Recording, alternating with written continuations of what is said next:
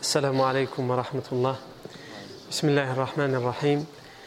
إن الحمد لله نحمده ونستعينه ونستغفره ونعوذ بالله من شرور أنفسنا ومن سيئات أعمالنا. من يهده الله فلا مضل له ومن يضلل فلا هادي له. وأشهد أن لا إله إلا الله وحده لا شريك له. وأشهد أن محمدا عبده ورسوله صلى الله عليه وآله وسلم. يا أيها الذين آمنوا اتقوا الله حق تقاته ولا تموتن إلا وأنتم مسلمون.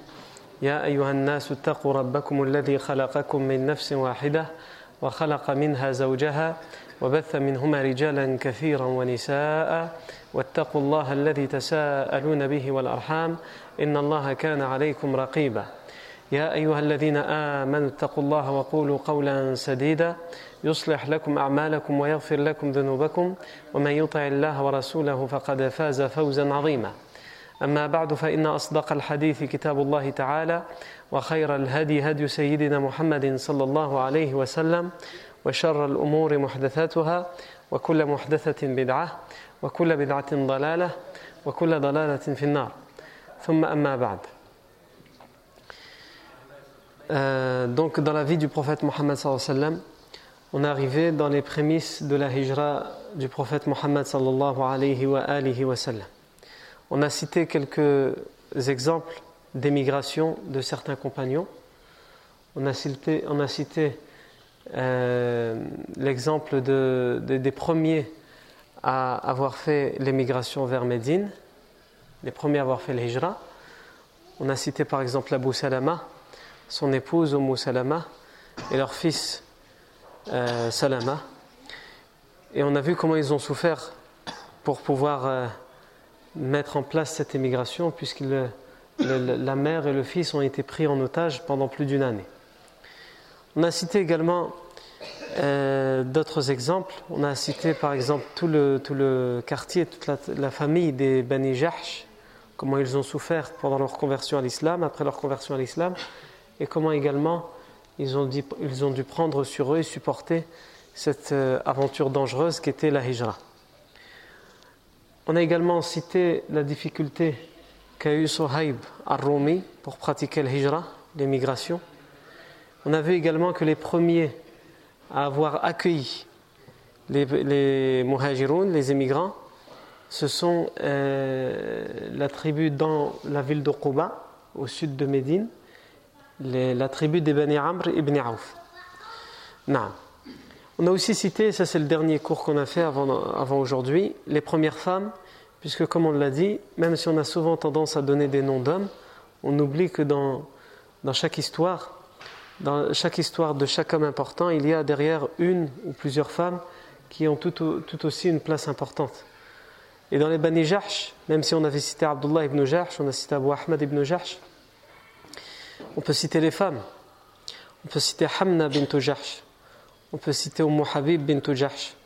On peut citer Zainab bint Jahsh, qui n'est pas encore, mais qui deviendra plus tard une des épouses du prophète et qui elle aussi prennent part à cette aventure et qui elle aussi souffrent de la même manière et en même temps remplissent tout à fait leur rôle, qui est un rôle de soutien moral pour les hommes et pour les époux. Dans, les, tortures, dans les persécutions que tout, tout, toutes ces tribus doivent subir, et aussi dans ces, dans ces prises de décision qui sont extrêmement difficiles. Parce que lorsqu'on parle de hijra, on ne parle pas d'un voyage, d'un congé qu'on a décidé, qu'on a choisi, qu'on est content de faire. C'est sous la contrainte. C'est la dernière solution. La pire, la moins pire des solutions plutôt. C'est la dernière solution. On pratique la hijra. On va vers une contrée qu'on ne connaît pas, vers des gens qu'on ne connaît pas et qui ne nous connaissent pas. On abandonne tout. Vous avez vu Suhaib al-Rumi, on avait cité son exemple. Il a été retenu et pour pouvoir partir, il a dû donner tout ce qu'il possédait au chef de la Mecque pour qu'il le laisse partir.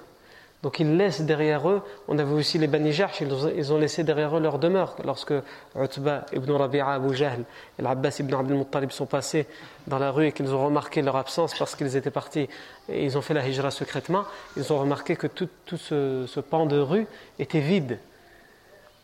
Et certains parmi eux ont commencé à se moquer d'eux. Donc ce n'est pas une décision facile. que ces gens, que ces hommes prennent, que ces femmes prennent. C'est une décision collective, une décision familiale, comme ça a été celle de Abu Salama lorsqu'il a décidé de partir avec son épouse Umm Salama et leur fils, qui était encore un nourrisson, et que la mère, euh, l'épouse euh, Umm Salama a été prise en otage. Et euh, on a essayé de soudoyer Yarni le mari en lui disant si tu pars, tu ne verras pas ta femme. Il est tout de même parti parce qu'il ne pouvait pas céder au chantage. Et de l'autre côté, sa famille à lui, eux ont pris en otage son fils, parce que la belle famille avait pris en otage la femme. Et donc il faut imaginer que pendant une année, cet homme était loin à Yathrib, à Médine,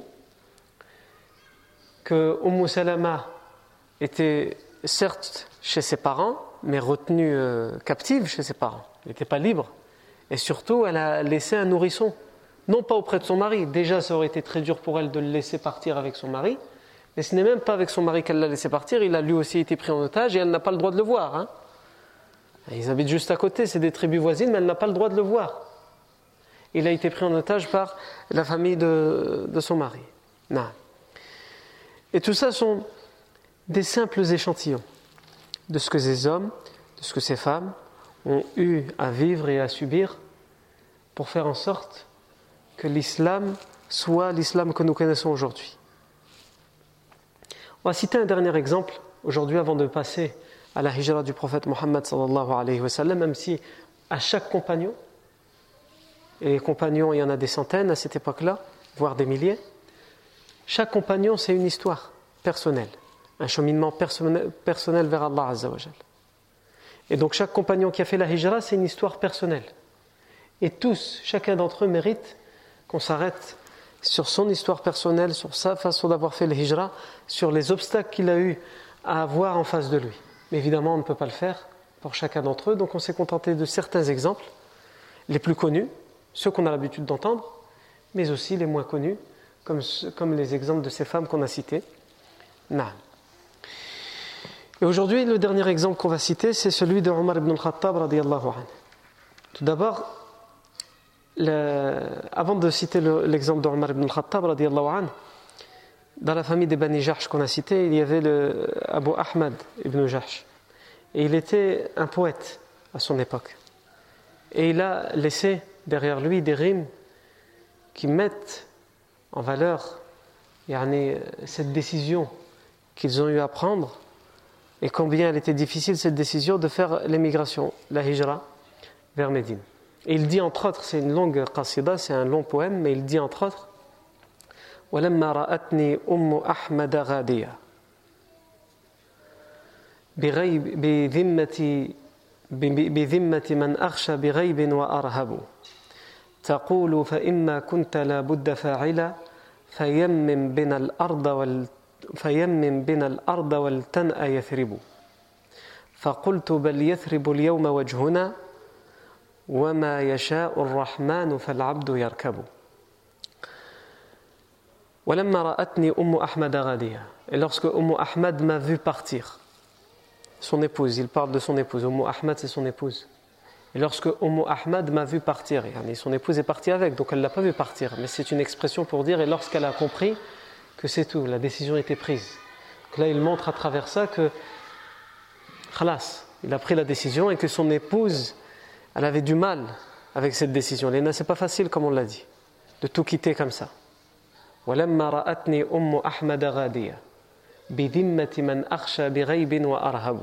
Sous la protection. Lorsque j'ai décidé de, décidé de partir et de le faire sous la protection de qui? Sous la protection de celui que je crains, c'est-à-dire Allah.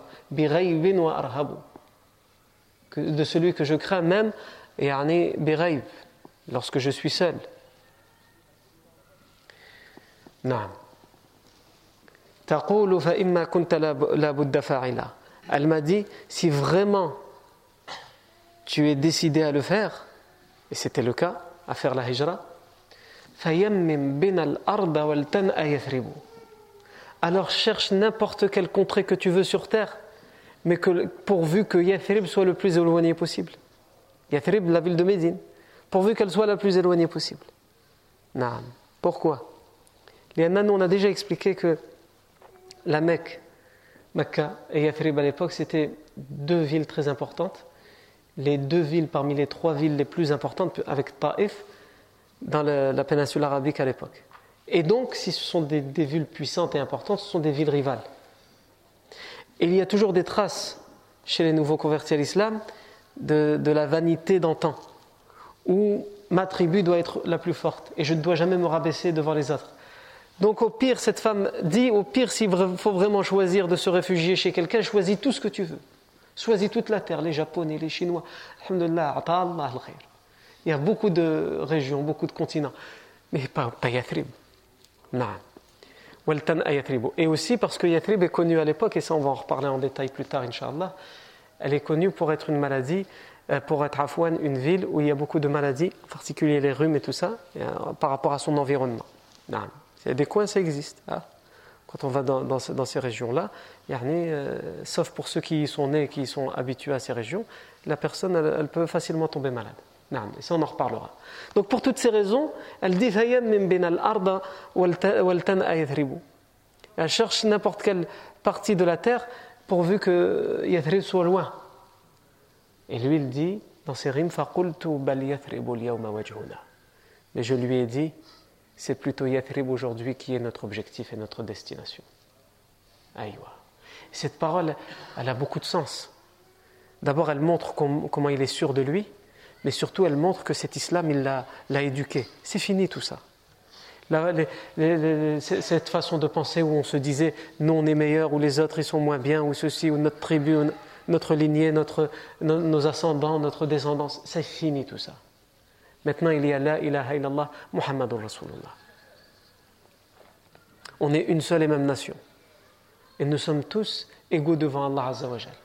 Certes, il y en a parmi nous qui sont mieux que d'autres, mais pas en fonction de la couleur de peau, pas en fonction de la lignée, pas en fonction de la tribu, pas en fonction de l'ethnie, pas en fonction de la langue, pas en fonction, pas en fonction, mais en fonction de la piété, et rien d'autre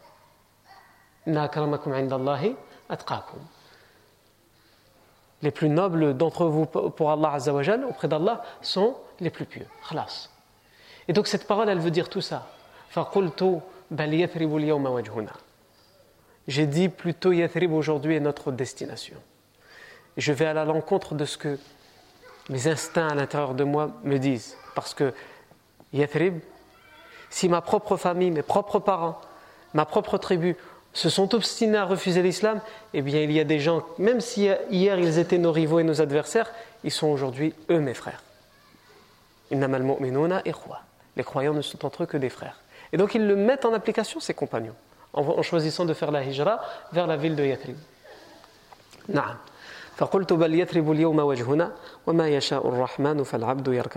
Et ce qu'Allah veut, le serviteur euh, prendra comme monture et il, arrivera à la destination qu'Allah veut. C'est ce qu'il veut dire à travers cette parole. Il veut dire que je vais là où Allah a décidé qu'on aille. Puisque le professeur Sam, comme on l'avait vu il y a quelques semaines, le professeur Sam a annoncé aux compagnons que euh, la, demeure de la hijra qu'Allah a choisie pour l'islam et pour les musulmans, c'est Yathrib. Donc là, je vais là où Allah a choisi. Je, vais, je choisis comme refuge le refuge qu'Allah a choisi pour moi. Non donc on, va venir, on vient à présent à l'exemple de Omar ibn al-Khattab Mais lorsqu'on dit la hijra de Omar ibn al-Khattab, c'est en réalité, il n'est pas parti tout seul, donc c'est la hijra de Omar ibn al-Khattab et de Ayyash ibn Abi Rabi'a. Et en, réalité, l'histoire commence avec trois personnes. Mais avant de venir à ces détails de cette histoire, pour la plupart des personnes qui ont eu à voir la vie du professeur Sam ou à l'étudier, Dès qu'on parle de la hijra d'Omar ibn al-Khattab, la première chose qui vient à l'esprit, pour ceux qui ont déjà vu cette hijra, c'est une histoire connue et répandue qui dit que lorsque Omar ibn al-Khattab a décidé de faire la hijra, il a pris son épée. Il s'est rendu à la Kaaba. Il y a prié deux unités de prière et ensuite il a dit aux têtes pensantes de la Mecque J'ai décidé de faire la hijra, alors que tout le monde la faisait en cachette, puisqu'ils étaient menacés, ils étaient empêchés de faire la hijra il a pris l'épée et il leur a dit Moi j'ai décidé de faire la hijra. Celui donc qui veut perdre sa mère et qui veut rendre veuve son épouse et orphelin ses enfants, qu'il me suive ou qu'il essaye de m'en empêcher. Cette histoire existe dans les livres, mais elle n'est pas, elle n'est pas authentique. Elle n'est pas authentique. Pourquoi? Parce qu'il nous est impossible de vérifier l'authenticité de cette histoire, puisque la chaîne de transmission de cette histoire existe. Mais il y a dans la, chaîne, de transmission de cette histoire, il y a trois personnes qui sont totalement inconnues de tous les savants du Jarh Tardil. Donc, et à partir du moment où ils sont inconnus, soit ce sont des personnes qui n'existaient pas, qu'on a inventées, soit ils ont existé, mais à propos desquelles aucune enquête n'a été faite, et donc on n'a aucune information, et donc on se trouve totalement impuissant et démuni face à ce texte. On ne peut pas affirmer l'authenticité de ce texte. Donc il est considéré comme faible. C'est ce qu'a expliqué Sheikh Al-Albani, et pas, pas, seulement lui, on a aussi par exemple la Karam Al-Umari qui écrit un livre euh, où il s'est attaché justement à reprendre uniquement les récits authentiques de la vie du professeur sallam et lorsqu'il arrive à la hijra et qu'il cite cet exemple de la hijra de ibn al-Khattab il cite cet exemple en particulier il dit lam al-khabar cette information n'est pas authentique non. mais Omar ibn al-Khattab cela n'empêche qu'Omar ibn al-Khattab a fait la hijra et on a des récits qui sont authentiques qui nous explique comment Omar ibn al-Khattab a fait la hijra.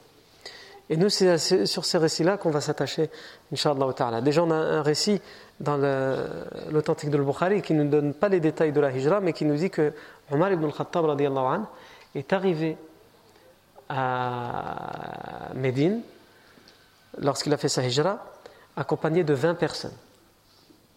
D'ailleurs, ceux qui disent que la première histoire est authentique, celle qu'on a citée tout à l'heure, ils utilisent cette version de Bukhari. Ils disent, vous voyez, Omar ibn al-Khattab, lorsqu'il est arrivé à Médine, il est arrivé avec 20 personnes. Ça veut dire qu'il y en a 20 qui sont partis avec lui. Ils sont partis euh, au su et au vu de tous. On ne peut pas partir 20 personnes de la Mecque sans que ça se sache. Non.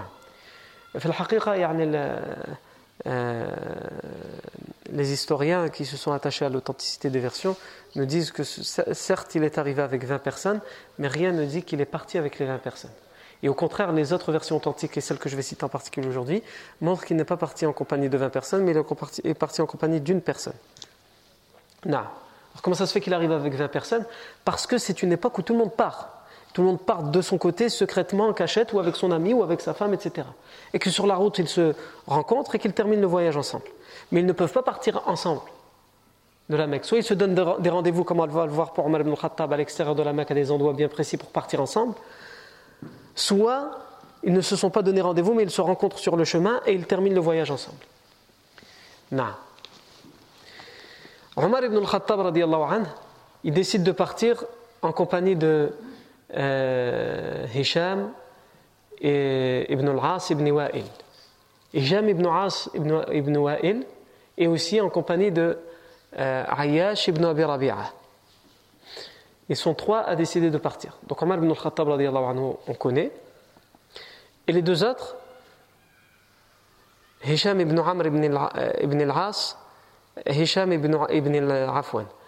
Hisham ibn al-As ibn Wa'il, c'est le frère d'un autre compagnon connu, qui s'appelle Amr ibn al-As. Et Amr ibn al-As, à cette époque-là, il n'est pas encore converti à l'islam. Et d'ailleurs, il fait partie de ceux qui tentent d'empêcher son frère d'être musulman et d'empêcher son frère même de faire la hijra. Donc, euh, Hisham ibn al-As ibn Wa'il veut faire la hijra avec Omar ibn al-Khattab radiallahu anhu. Et euh, Hisham ibn al-As ibn Wa'il a déjà fait une hijra, il a fait la hijra vers la Habasha, vers l'Abyssinie. Il est revenu à la Mecque. Et depuis qu'il est revenu à la Mecque, son père, son frère qu'on a cité, Amr ibn al-As, qui n'est pas encore musulman à l'époque, et sa tribu l'emprisonne et, surveille ses moindres faits et gestes, parce qu'il leur a déjà fait le coup une fois. Il est parti à Al-Habasha, il est parti se réfugier à Al-Habasha. Et ils savent que depuis peu, Beaucoup de compagnons partent secrètement pour Yathrib, donc ils ont peur qu'ils partent aussi, donc ils, surveillent ses moindres faits et gestes, ils ne le laissent pas sortir de la maison quand il, le veut, etc., etc. Mais il prend la décision en secret avec Omar ibn al-Khattab de euh, faire la hijra. Et la troisième personne qui est censée accompagner aussi ce groupe, c'est Ayyash ibn Abi Rabi'a. Ayyash ibn Abi Rabi'a, lui aussi a besoin de cette hijra. Parce que Ayyash ibn Abi Rabi'a, c'est le frère de Abu Jahl. Alors certes, c'est son demi-frère par la mère, mais c'est tout de même son frère. La culture occidentale, lorsqu'on dit frère, demi-frère, il y a vraiment une grande différence. Mais dans la, dans la culture musulmane et même euh, de la jahiliya, un frère, que ce soit du côté des deux parents, du côté simplement de la mère ou du côté simplement du père, c'est un frère. Non, un frère, c'est un frère. Et l'islam est venu rajouter un autre type de frère qui s'appelle le musulman. Et ça, on a encore du mal. Lui aussi, c'est un vrai frère. On a encore des efforts, mais il faut y arriver, Inch'Allah, petit à petit. Le, euh, donc Ayyash ibn Abi Rabi'a, c'est le, demi-frère par la mère de euh, Abu Jahl ibn Hisham. Et vous savez qu'Abu Jahl ibn Hisham, c'est un des pires ennemis. On, peut même y aller et dire le pire ennemi de l'islam de l'époque. C'est le pire ennemi de l'islam de l'époque. Ah, puisque lorsque, par les termes du professeur Sam, on sait que c'est le pire ennemi de l'islam de l'époque et des musulmans. Et comme on le verra plus tard à la bataille de Badr, lorsque le prophète sallam s'occupera de faire enterrer à la fois les morts musulmans mais aussi les morts des polythéistes, lorsque le corps d'Abu Jahl sera pris pour être jeté dans son trou, le prophète sallam dira aux compagnons Voilà le pharaon de notre époque. Pour que le prophète sallam utilise ce terme, Pharaon, ce n'était pas euh, un petit ennemi. Pour qu'il utilise ce terme, c'est que vraiment Abu Jahl a rempli l'identité et le rôle de l'ennemi euh, comme il le faut. Ayyash ibn Abi Rabi'a, vous imaginez être le frère d'Abu Jahl et avoir choisi l'islam comme religion? Donc, euh, Abu Jahl n'hésitait pas à, faire, à torturer, à persécuter les gens qui n'étaient pas de sa tribu, alors que ça ne se faisait pas à l'époque, parce qu'ils étaient musulmans. Il n'hésitait pas à les persécuter, à les torturer. Alors je vous laisse imaginer quelqu'un qui appartient à sa tribu, et encore pire, quelqu'un qui est son propre frère, son demi-frère. Abu Jahl est un des rares qui a osé lever la main sur le professeur. Et ça a été la cause de la conversion de Hamza ibn Abdel Muttalib, et on l'a vu. Donc Abu Jahl, euh, être le frère d'Abu Jahl, c'est pas, c'est pas un cadeau. Non, c'est le moins qu'on puisse dire. Ayash ibn Abi Rabi'a radiyallahu anhu, il est le frère d'Abu Jahl, donc il a besoin de cette hijra, il a besoin d'un refuge. Il n'en peut plus. Omar ibn al-Khattab, donc, Hisham ibn al-As ibn Wa'il, Ayyash ibn Abi Rabi'a prennent la décision de faire la hijra ensemble. Ils disent demain matin, aux premières lueurs du jour, nous nous donnons rendez-vous à l'extérieur de la Mecque. Il ne faut pas qu'on sorte ensemble de la Mecque. Donc nous nous rendez-vous à l'extérieur de la Mecque dans un endroit dit qui s'appelle At-Tanadib, dans la, contrée, la tribu des ben, Bani Rifar. Et de là, on partira ensemble. Mais aux premières lueurs, chacun prend le chemin qu'il veut pour arriver à Tanatib de Bani Rifar.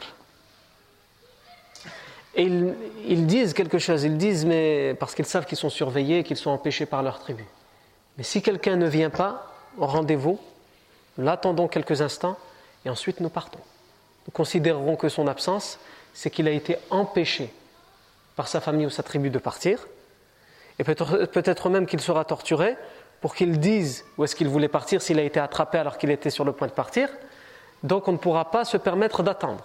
Parce que s'il est torturé et qu'il est obligé de parler pour euh, sauver sa vie, on ne pourra pas attendre. Donc demain, rendez-vous à tel endroit, à telle heure, et au bout de quelques minutes, s'il y a une seule personne absente, les deux autres partent. Non. Omar ibn al-Khattab anhu arrive. Ayyash ibn Abi Rabi'a, le frère d'Abu Jahl, arrive. Et malheureusement, Hisham euh, ibn al-As ibn Wa'il n'a pas pu partir parce qu'il est retenu par sa famille.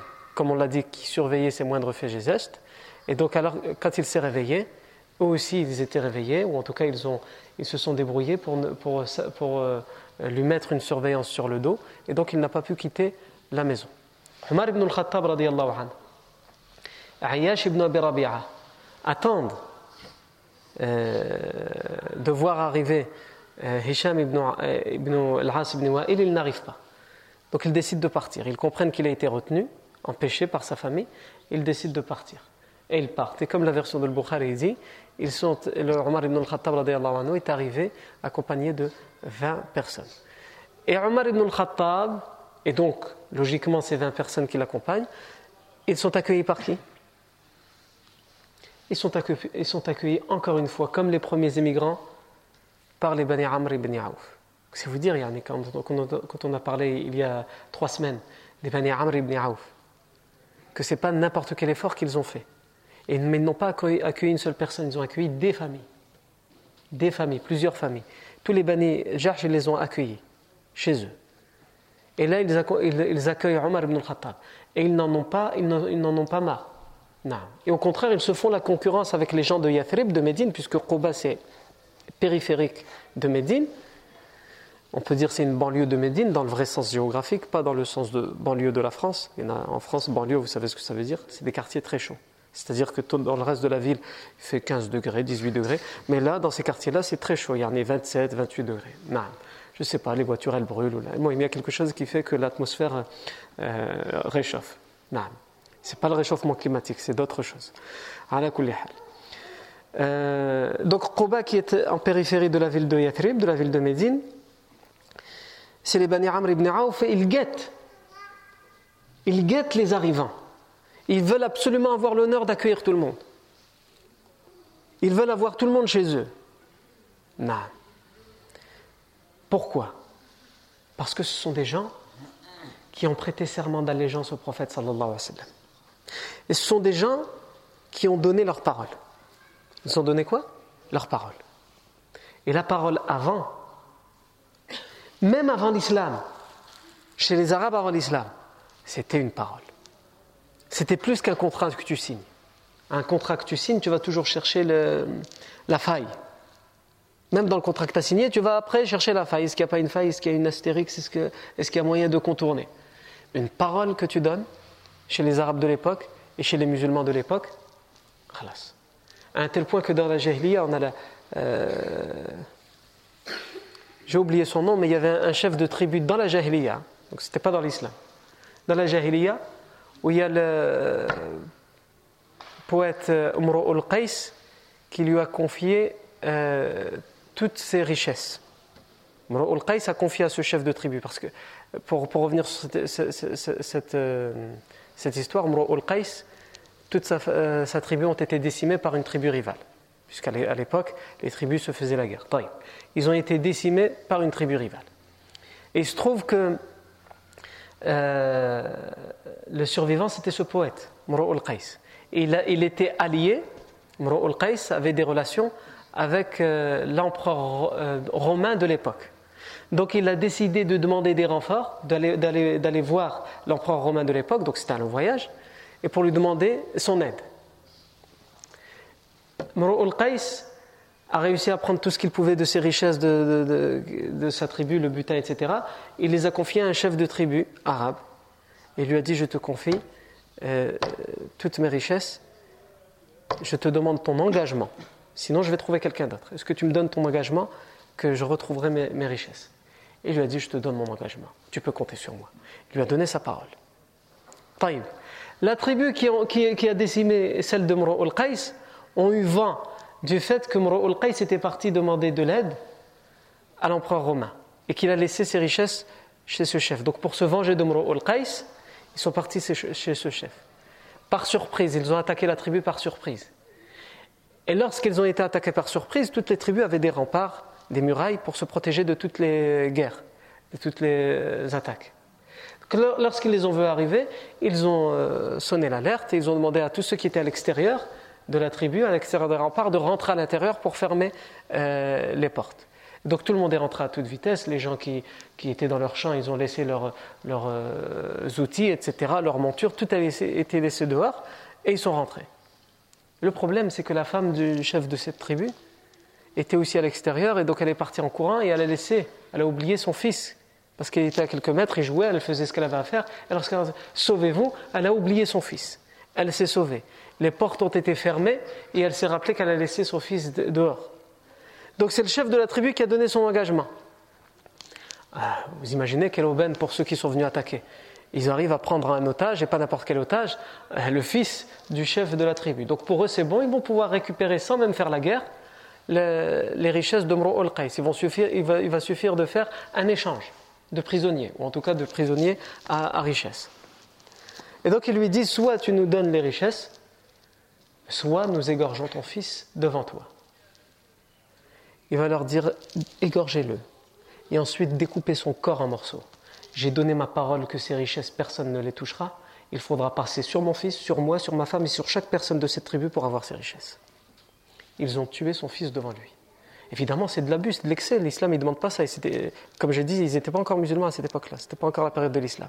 Mais c'est pour vous dire à quel point l'homme à l'époque sacralisait. C'est trop, mais il sacralisait la parole.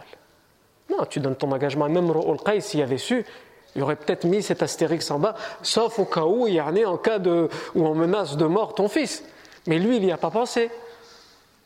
Et d'ailleurs, Mro'ul Qais, finalement, tout lui sera perdu parce que Mro'ul Qais, il va mourir empoisonné sur la route de son, son retour et empoisonné par l'empereur romain. Non, mais c'est une longue histoire, je ne vais pas rentrer dans cette parenthèse. Pourquoi? Juste pour résumer, parce qu'il est tombé amoureux de la fille de l'empereur romain quand il l'a vue, et va échanger des, mots avec elle, et lorsque l'empereur va le savoir, il va lui faire comme si de rien n'était, mais il va le renvoyer avec de la nourriture empoisonnée, et il va mourir dans la ville de sur la ville de son retour. Et ces derniers mots, avant de mourir, il y sera enterré, sera des mots avec des rimes sur la ville d'Ankara, parce que c'est là qu'il euh, mourra. Pourquoi je parle de ça Pour vous dire que les gens de Quba, lorsqu'ils accueillent et lorsqu'ils font tout pour accueillir, parce qu'ils ont donné une parole, ils ont, fait, ils ont prêté serment d'allégeance. Ils savent ce que c'est que la parole. Ils savent ce que c'est que la parole. Non. Ils, ils, ont déjà, avant l'islam, une idée de l'engagement, de la parole donnée. Alors avec l'islam, ils, ils, ils, respectent les engagements avec encore plus de ferveur. Non. Avec encore plus de ferveur. Donc lorsqu'ils savent qu'ils ont prêté serment d'allégeance, ils pourraient se dire, moi j'ai donné mon engagement, classe, je vais accueillir une personne chez moi, à la rigueur une famille. Non, ils font tout pour accueillir tout le monde. Et quand bien même les autres leur disent, c'est bon, vous en avez assez là, on peut en avoir nous aussi. Non, t'as qu'à les attraper avant nous. Non. Pourquoi? Parce qu'ils ont donné leur engagement. Et ils veulent respecter leur engagement, pas simplement, mais jusqu'au bout. Non. Donc Omar ibn al-Khattab radiallahu anhu, Ayash ibn Abi Rabi'a, le demi-frère d'Abu Jahl, arrive chez les Bani Amr ibn Aouf. Abu Jahl, lorsqu'il voit, lorsqu'il voit l'absence de son demi-frère, il est parti sous son nez. Et lui, il n'est, entre guillemets, pas n'importe qui. Il veut qu'on le respecte. S'il y a une chose qu'il ne veut pas qu'on dise dans la Mecque, c'est que le frère d'Abu Jahl a su partir sans qu'Abu le retienne et l'en empêche. Ça, c'est inacceptable pour lui. Donc il fait tout un plan avec son autre frère, le Harith euh, ibn Hisham, et lui dit Nous allons récupérer notre demi-frère. C'est impossible. Si on y va pour les attaquer, on n'est que deux, comment on va faire? On ne peut pas les attaquer, ils sont plusieurs. On ne va pas les attaquer. Et donc lui, ils font un plan. Quel est ce plan? Eh bien, on va le raconter. Abu Jahl se dirige vers Quba. Il arrive à Quba. Donc ici, on est bien d'accord, on parle à un moment où le professeur sallam, lui, il n'a pas encore fait la hijra, il est encore à la Mecque. Puisque le professeur sallam s'assure d'abord que tous ceux qui ont pris la décision de faire la hijra la fassent eux, en toute sécurité. Ils, arrivent à, bonne, destination et ensuite, lui, il est le dernier à partir. Et le professeur sallam, c'est un chef. Mais pas un chef comme aujourd'hui. Un chef qui dit J'ai tous les droits, mais vous, vous n'avez aucun droit sur moi. Les chefs d'aujourd'hui, c'est ça. Moi, comme je suis chef, je dois être respecté. J'attends qu'on me respecte, mais vous, non. Euh, non. Le professeur sallam, Allah Azzawajal fait chef de sa communauté, il sait donc ce que ça veut dire. Ça veut dire qu'il doit être sûr que tous ces, permettez-moi ce terme, ces subordonnés, je mets plusieurs guillemets, soient en sécurité. Ils ont pu faire ce que lui, il veut faire. Mais d'abord, ils vont le faire eux, parce qu'il aime d'abord pour ses sujets ce qu'il aime pour lui-même. Et lorsqu'il s'assure que tout s'est bien passé pour tout le monde, là seulement, il va prendre la décision de faire la hijra. C'est ça un leader. Un vrai. Comme il n'en existe plus, ou en tout cas plus beaucoup, aujourd'hui. Euh, Abu Jahl et son frère Al-Harith ibn Hisham arrivent à Quba et ils demandent à voir leur frère, euh, en tout cas leur demi-frère, Ayash ibn Abi Rabi'a. D'ailleurs, on dit c'est leur demi-frère, mais ils ont aussi un, autre lien de parenté. C'est que, donc ils ont la même mère, Taï, mais leur père, non, ils n'ont pas le même père, mais leurs pères sont des cousins paternels, puisque la mère a connu deux mariages, d'abord avec un, ensuite il est décédé, et ensuite avec l'autre. Et les deux avec lesquels elle s'est mariée étaient des cousins, ou plutôt étaient euh, des frères Afwan. Et donc, Abu Jahl et son frère Al-Harith ibn Hisham sont demi-frères de Ayyash et aussi des cousins de Ayyash, des cousins germains, des cousins paternels de euh, Ayyash ibn Abi Rabi'a. Ils demandent d'avoir leur demi-frère. Omar ibn Khattab accompagne Ayyash ibn Abi Rabi'a parce qu'il sent qu'il y a une entourloupe. Donc il l'accompagne. Abu Jahl lui dit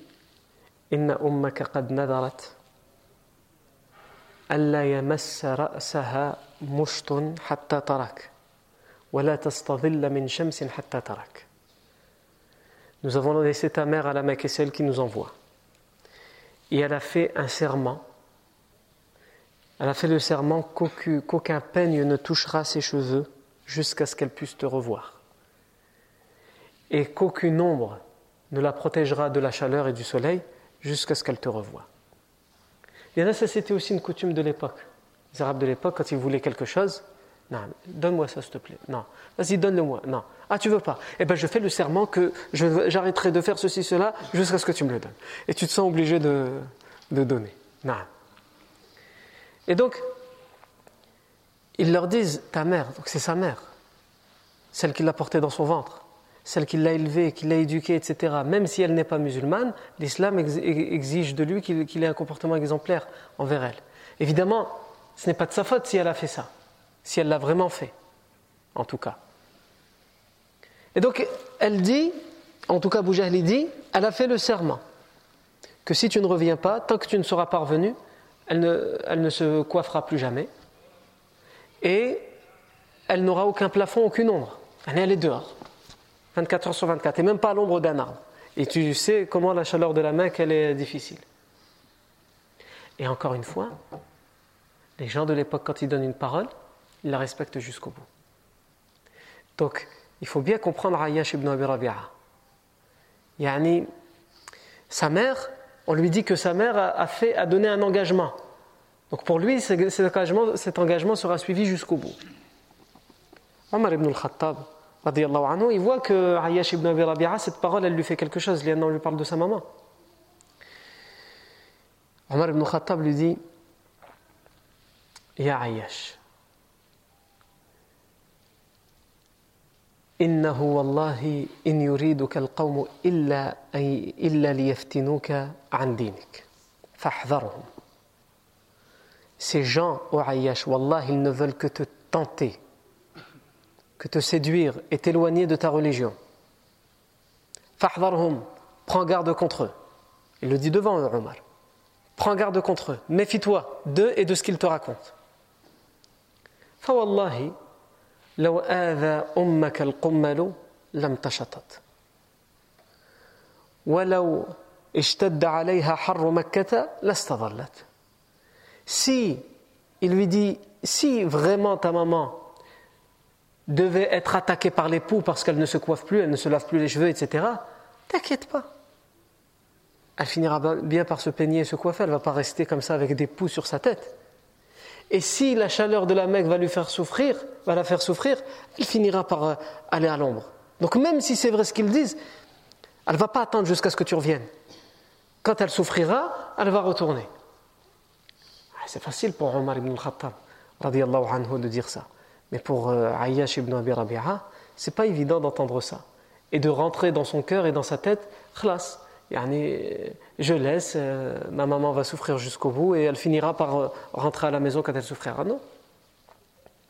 Donc il dit à Omar ibn al-Khattab Abarru ummi wali hunalika malun Écoute, je vais y aller parce que ça me permettra, ma mère m'aura vu donc elle pourra arrêter le serment qu'elle a, qu'elle a pris et en même temps j'ai laissé des richesses derrière moi dont je vais avoir besoin dans ma nouvelle vie ici, que je vais aller récupérer.